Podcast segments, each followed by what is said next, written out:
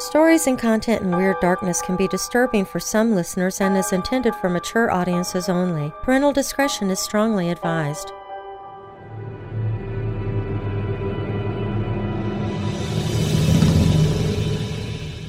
Most of us are familiar with the tradition of scary stories. Usually, while gathered around a campfire, people will swap spooky tales about things that go bump in the night. These fanciful stories were just enough to scare you, without totally pushing you over the edge. But what happens when scary stuff starts happening in real life? Whether you prefer paranormal activity or tales of adventurous escapes of death's grasp, I'm about to share some true stories that might make your skin crawl or rob you of some of your sleep tonight. I'm Darren Marlar, and this is Weird Darkness.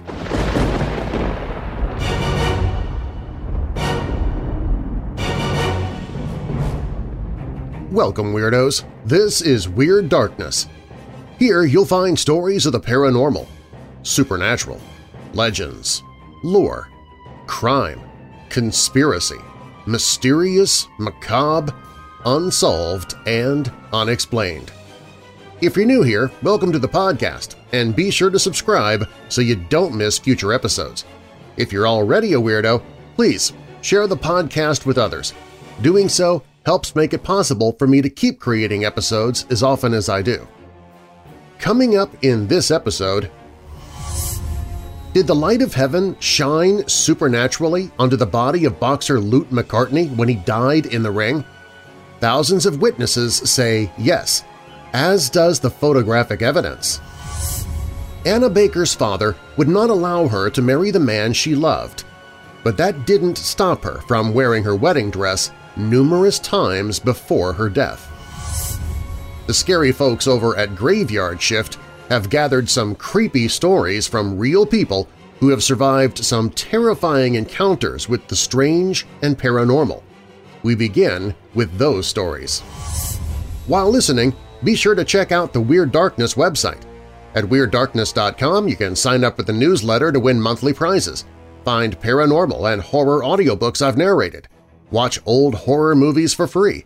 Plus, you can visit the Hope in the Darkness page if you're struggling with depression or dark thoughts.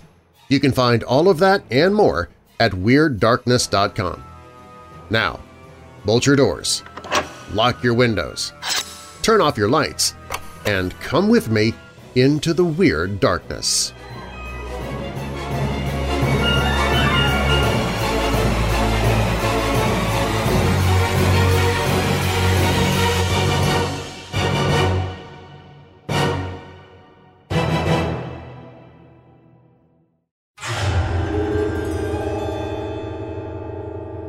A few years ago, I was living in a fairly nice apartment complex, having a cigarette on my balcony around 3 a.m. on a Tuesday night.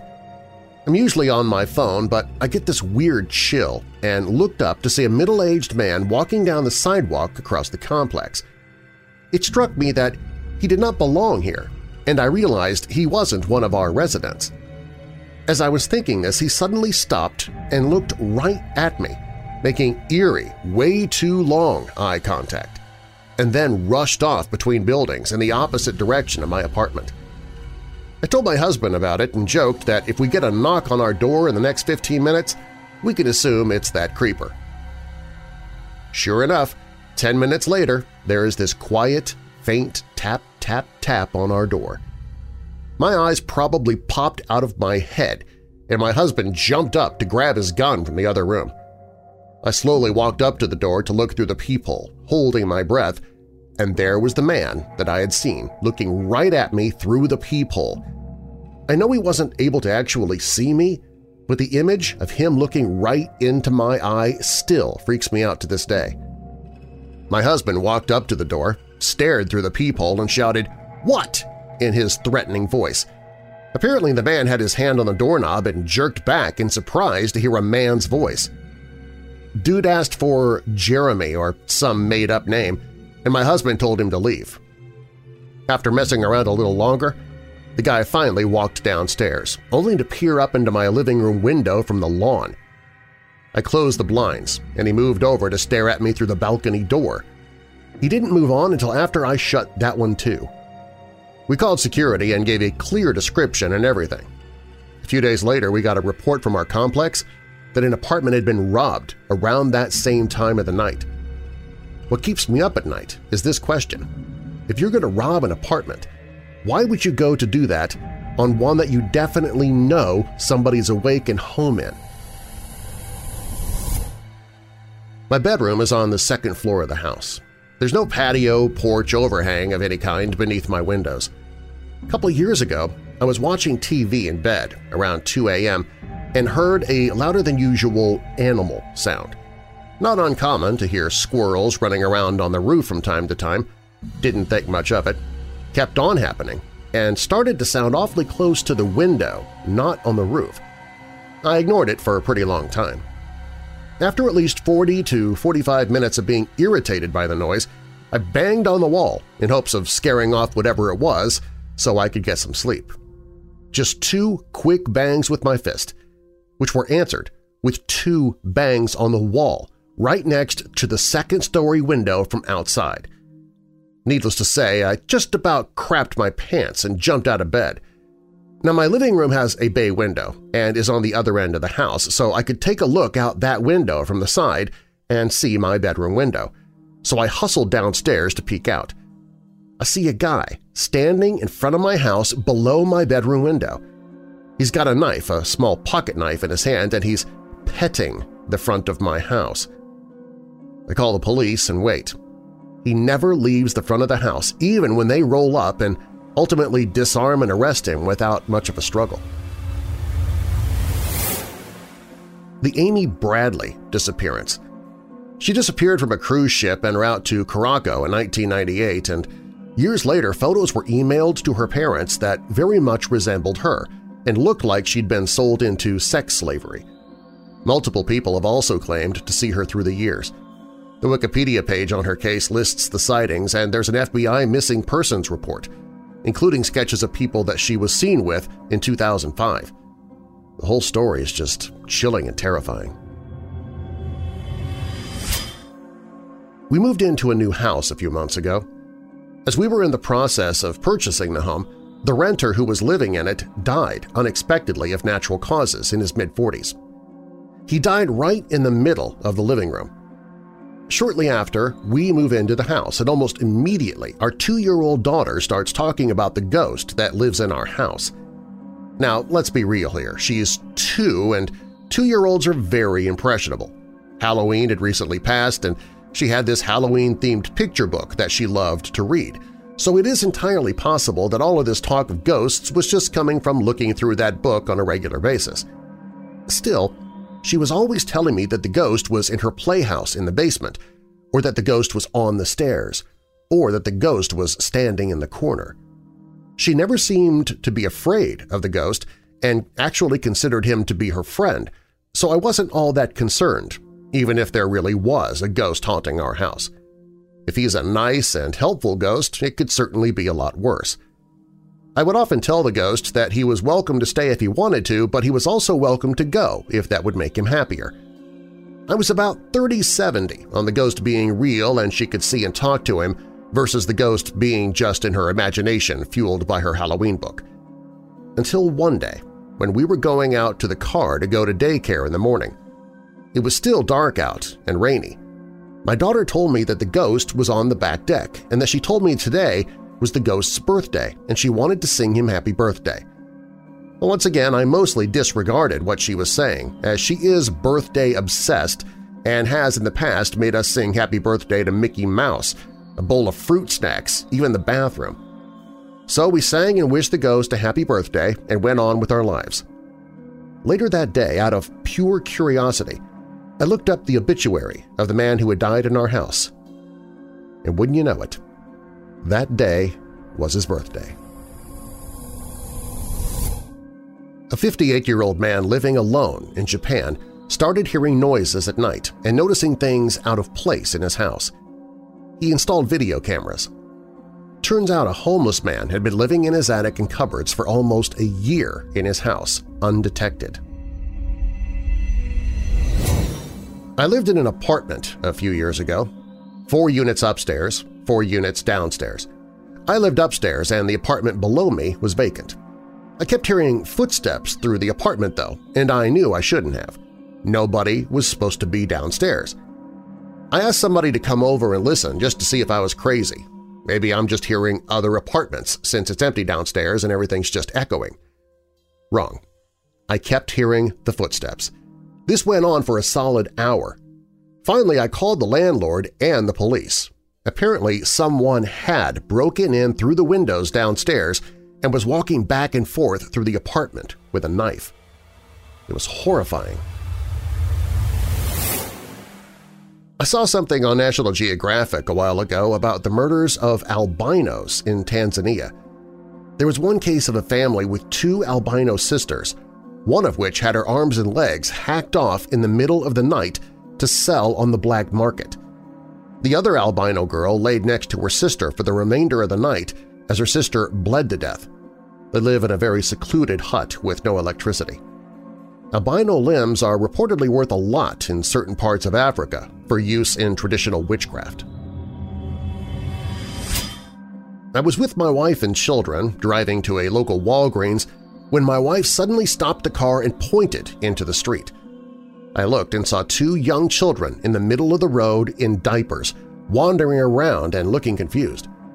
My wife ran out as I stayed in the car with my kids, picked up the smaller one, and took the hand of the older one to walk them into the parking lot of the Walgreens. Up close, I could tell that both diapers were horribly soiled, as in not changed in days. They were both dirty and smelled awful. It was fairly cold and was raining some, so the children were also cold and shivering.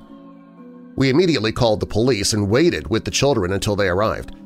The younger child was approximately two years old, and my wife comforted him. He just kind of laid there and looked happy to be getting some attention.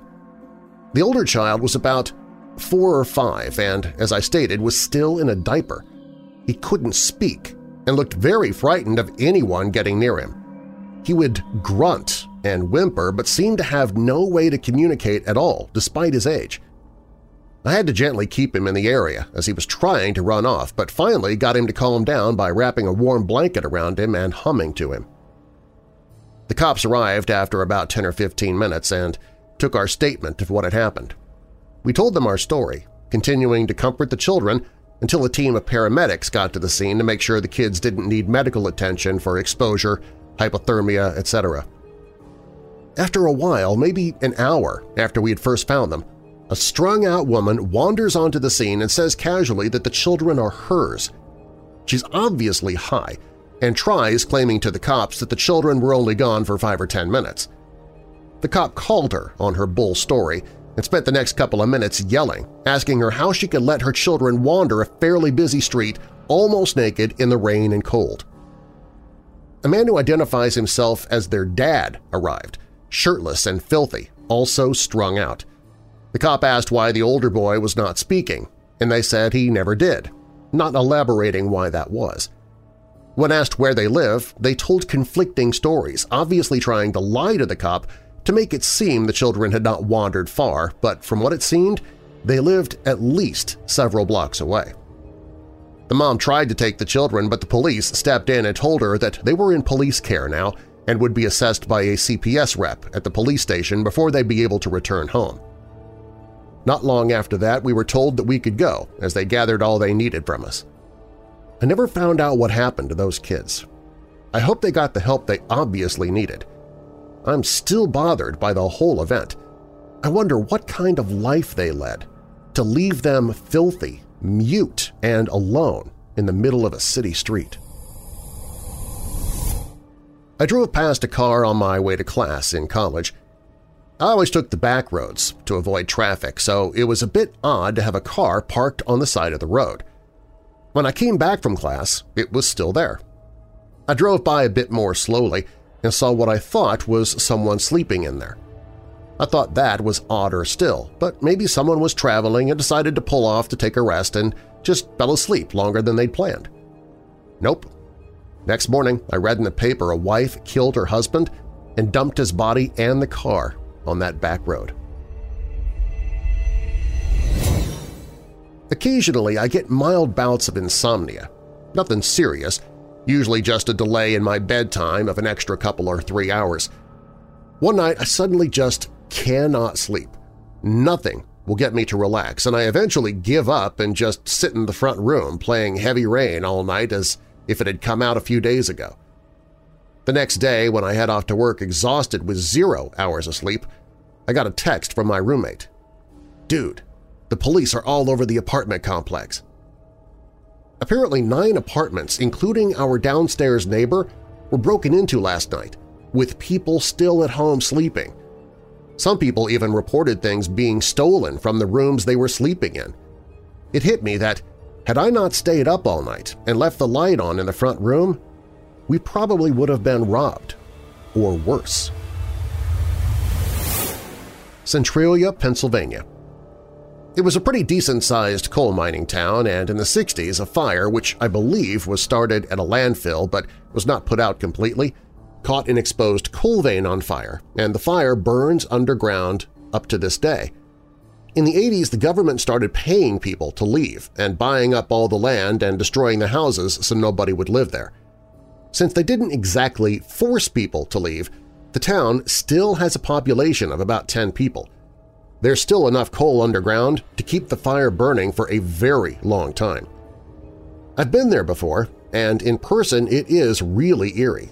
It's a bunch of empty streets with one or two houses, a church, and some cemeteries. One part of the highway, which was closed off and rerouted because of the fire, is all cracked and misshapen so the road is really uneven. One of the weirdest things is the steam that comes out through the ground – it almost looks like little hot springs everywhere, but it's really all coming from the fire below. I was out in the middle of nowhere at a musical conference my wife was presenting held at an old church retreat camp. One of her presentations ran way over, so the lodge's cafeteria was closed. With no car, no phone, this area was so remote there was no coverage for mobile, and no vending machines, the only resort was to walk into the nearest town and get food. I grabbed a coat and flashlight and had no issue on the trip down, snagged a pizza from a spot along the highway around midnight. On the way back, it was a different story. I got a severe feeling of discomfort. I could feel eyes on me. This was out in the middle of the woods, so my first instinct is there's an animal following me. Knowing most predators like to hit from either above or behind, I turned on my phone light and kept it pointed behind me and swept my flashlight up and down as I walked. The whole walk back, I heard rustlings, first along one side, then following behind. I kept a steady pace and acted cool, even though I was terrified. Shortly before I was back on site, the feeling left. No more sounds. My wife and I enjoyed pizza and slept in. Two days later, we got a shock from the news. A homeless woman was found less than 1,500 yards from our site that had been mauled and partially consumed in what appeared to be a cougar attack. Estimates of the time of death were the same night I went out for pizza. When I was in fifth grade, some guy who was mentally ill had a meltdown somewhere in Chicago. Apparently he shot and killed some random guy and stole his car. He drove up I-94 towards my suburb, got off the highway and drove straight into my neighborhood. It's very close to the exit, and just started shooting sporadically at people's houses. He somehow wound up in my backyard, which is full of trees, and was just shooting in every direction. I can still vividly remember brake lights in the middle of the otherwise pitch-black woods and sparks from the gunfire going off in every direction. The cops showed up and shot him to death. Luckily, no one else was hurt, but my neighbors did find a bullet in the middle of their mattress. Few days ago, my iPhone would not accept my fingerprint for Touch ID, any of my fingerprints. My dog stayed on the other side of the apartment from me and wouldn't take any treats from me. I trained him not to take treats from anyone except me to avoid poisoning or illness, but he wouldn't even take his favorite treats from me or cuddle with me. When I went to hug him, he hid in his kennel. My PIN number didn't work for my debit card, so I wound up running it as credit. I used the same PIN for everything. The only websites I could get into were Reddit, Gmail and Amazon, pages where my password is stored. Any website where I had to enter username and password, it kept coming back as incorrect. Thank God there's no password to wake my computer up, or I wouldn't have been able to do any work that day. The next day, though, everything was back to normal. Working as a 911 dispatcher, I got a call from a house. Call it back. It's been disconnected. This is actually fairly common and happened whenever it rained. The backstory on the house is that it was vacant and used to have an active landline. The theory was that the water was somehow getting to the telephone system to the house and was setting off false alarms. Well, we get one, and I thought about just saying screw it, but I stuck with protocol and sent an officer anyway. Good thing. The vacant house had just caught on fire, the day after a rainstorm. Never found a witness, and the house was saved. It was winter break, freshman year of college. I drove up to visit one of my friends in northwestern Pennsylvania for New Year's. I needed to be back home the next day for work, so I decided to drive back at like 2 a.m. I was driving down Interstate 79 and maybe saw two cars in a 60-mile span. I came up around a bend and saw what looked like a black bear in my lane, and I swerved and went off the road and crashed into a tree line next to the highway. I was in the middle of nowhere, and the bear just booked it into the woods. My car was totaled, and I knew I wasn't going to see any cars for hours to help me out. I called 911, and they said that they would come in like 20 minutes. I got out of the car and stood up on the shoulder of the highway and waited. After about five minutes, I heard some rustling in the bushes, and there it was, the bear. Turns out when I went off the road, I hit a cub, and Mama Bear was ticked off. I booked it over to the back of the car and hopped in the trunk. Thank goodness I had a big Ford Expedition so the bear couldn't mess with it too much. For another half an hour, the bear tried ramming the car and was trying to get to me in a frenzy. The police showed up and the sirens scared Mama Bear off into the woods again. It was the most terrifying experience of my life. I grew up in a forestry cottage miles away from any town. We often got toads and birds and other woodland creatures in the house out of the blue. I was seven at the time and suffered from night terrors – my parents would often find me about the house at night speaking nonsense or screaming. Must have freaked them out to no end. For a few nights I had been shouting at my parents, convinced there was something in my bed. I couldn't sleep because of it, but obviously my parents put it down to nightmares. I kept saying something was shaking in my bed and scratching me, so they took all my blankets and toys out to show me there was nothing there, but I was still convinced. I was an odd child, so people often thought I was just making things up. Turns out a bat had gotten into the duvet cover. I opened it up one night and this thing flew out. My parents ran in and turned the light on to find this bat dinging around the room. Sometimes I'm still woken up by that feeling that there's a bat in my blanket. My great-aunt died in August of 2012. Six months later, in February of 2013, my cousin was playing in a hockey tournament. He was extremely close to our aunt and was pretty devastated by the loss. His team was never that good. However, in this particular tournament, they were doing really well, so well that they made it to the finals. They lost, but that's where fate comes into play. All of the runner-up trophies were wrapped in newspaper. My cousin pulled a trophy out of the box, and the single piece of paper wrapped around it was my aunt's obituary from six months earlier. Years ago, around Halloween, my family had gathered to watch scary movies. My mom loved these things. My dad didn't care much for them, though, so he'd get up every few minutes to go work on something or other. We'd started watching Hitchcock's The Birds, and it was getting late, probably close to midnight, and it was getting cold. Not just the late October chill of the foothills we lived in, the house itself was getting cold. At first my mom just asked my dad to turn up the thermostat, but after a couple of minutes of the furnace running and the house still not warming up, he realized he needed to go check the furnace. He grabbed a lighter and headed downstairs. A minute later, we hear him shout for us to come down. "'You have to come see this,' he says, with something that sounds part excitement, part nervousness in his voice. we get down there to see him shining a flashlight into the furnace. Peering in, first we just noticed the pilot light was indeed out. But then we saw the reason. A dead bird. Something about the size of the palm of my hand, maybe a sparrow, had flown into the furnace from outside and put the flame out. Up next, did the light of heaven shine supernaturally onto the body of boxer Lute McCarty when he died in the ring? Thousands of witnesses say yes, as does the photographic evidence. And Anna Baker's father would not allow her to marry the man she loved, but that did not stop her from wearing her wedding dress numerous times before her death. These stories are coming up.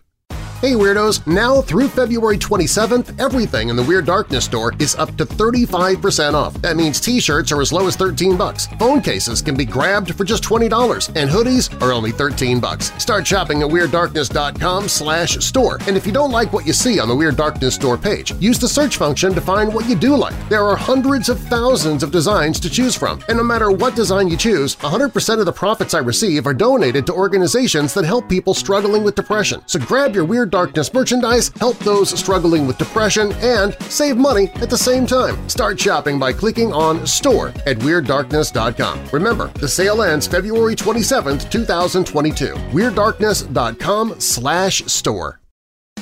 Hey Weirdos! There is a new social media platform in town and I'm inviting you to follow me there. You can find it at WeirdDarkness.locals.com. Again, that's WeirdDarkness.locals.com. This is a new page that I've set up specifically for my official Weirdos, where you'll get the commercial-free version of the podcast each day, exclusive news and content, I'll be uploading videos there, scheduling live stream events and live chats, and you can make your own posts and interact with me and other official Weirdos. It's bringing all the best parts of YouTube, Facebook, and Twitter together in one place. Join me at WeirdDarkness.locals.com. That's WeirdDarkness.locals.com. Looking forward to hanging out with you.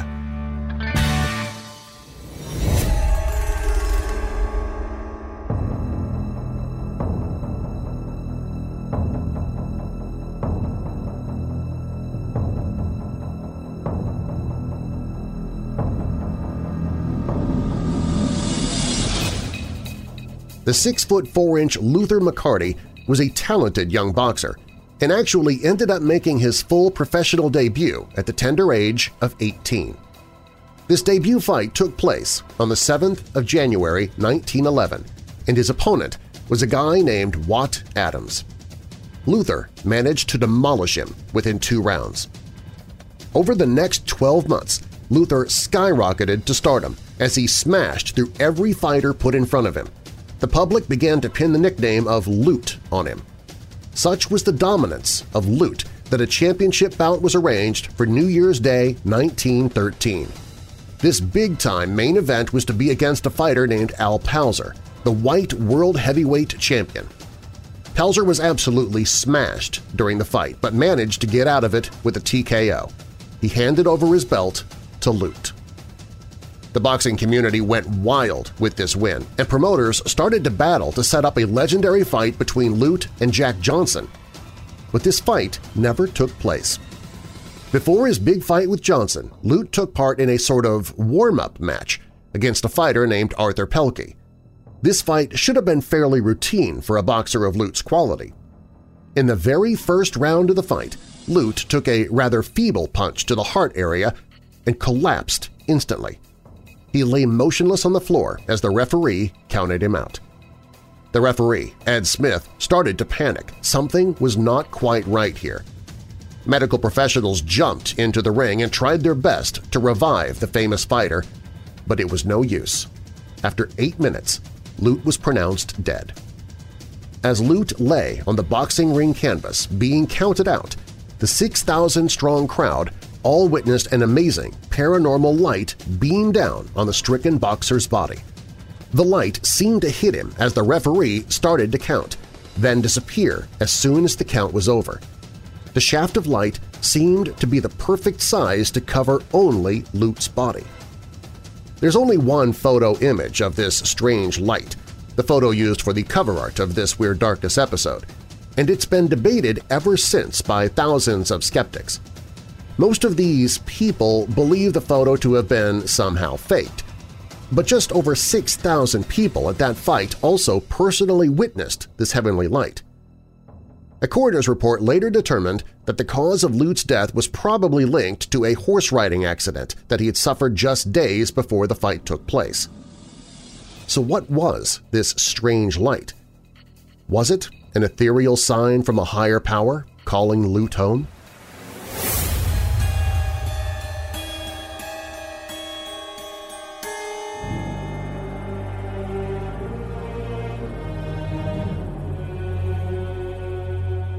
The perfect man, the perfect dress. What more could a girl ask for? How about her father's approval?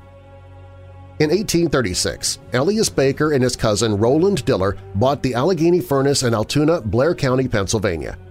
This iron furnace would help them amass a fortune from the rich iron deposits in the area. Elias moved his wife Hetty and their two sons, David Woods and Sylvester, from Lancaster County all the way to Altoona into a mansion near the furnace. Shortly thereafter, Hetty bore a daughter, Anna, and another girl, Margaretta, in 1839. Unfortunately, Margaretta died after just two short years.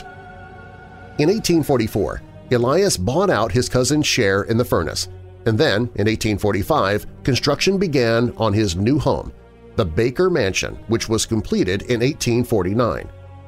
Elias was a very proud man and ruled his family with an iron fist. Little did he know his only daughter Anna had fallen in love with one of his employees, a lowly steelworker. She and the steelworker planned to marry in secret. She even had the dress. But her father discovered their hidden love affair and he forbade her to marry him. Taking after her father, Anna was stubborn and fought long and hard. She didn't care about the comforts money brought her. She did not care about fine clothing or jewelry. She didn't need a big fancy home. Her mother Hetty fought for her daughter, praising the man Anna wished to marry. Unfortunately, Elias would not listen, and it was then that Anna made the decision to remain single for the rest of her life.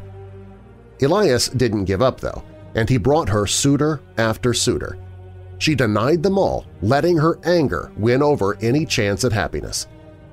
The dress Anna had purchased had once belonged to Elizabeth Bell, the daughter of another ironmaster in the area. Elizabeth mocked Anna for never being married. By the time Elias Baker died in 1848, it was too late, and Anna's love had moved on. She remained alone in the house, angry and bitter. But there were those occasions when the servants of the household would spot her wearing her wedding dress and dancing under the moonlight until she died in 1914. It is widely known that the Baker Mansion is haunted.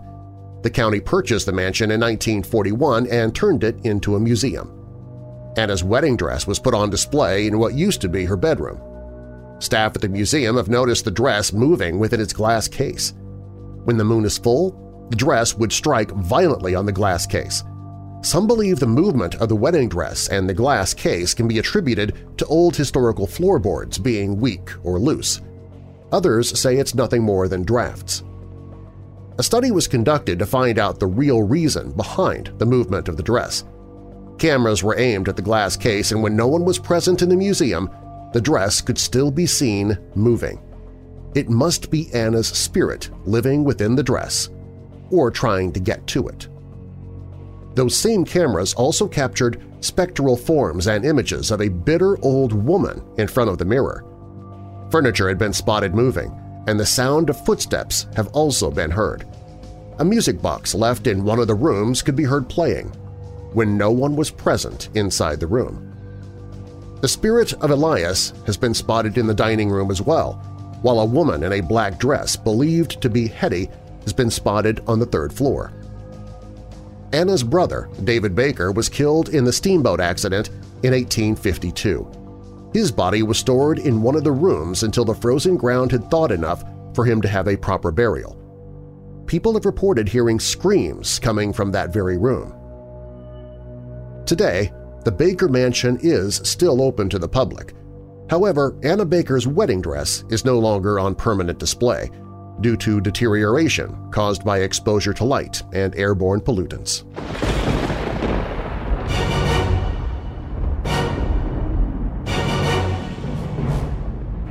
Thanks for listening. If you like the podcast and you haven't already subscribed, be sure to do so now so you don't miss future episodes. And also, please, tell someone else about the podcast.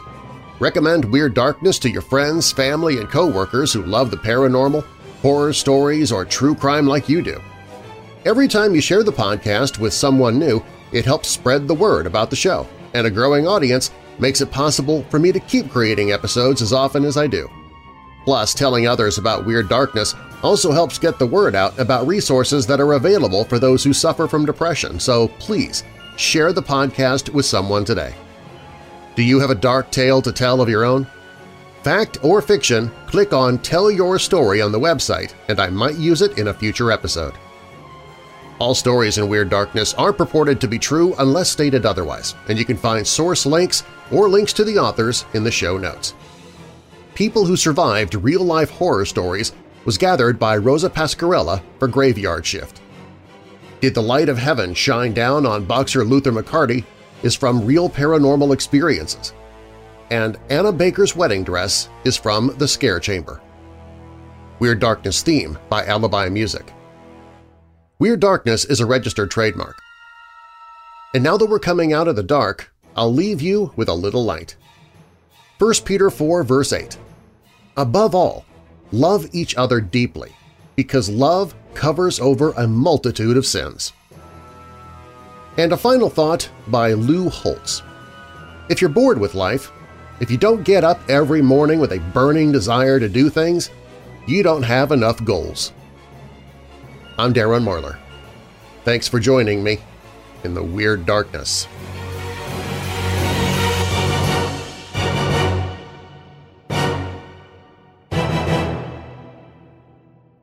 Attention Weirdos! Our next Weirdo Watch Party is Saturday, March 12th, when horror host Tim the Enchanter brings us a moldy oldie with 1932's The Monster Walks. People in an old, dark house on a stormy night are menaced by a killer chimpanzee.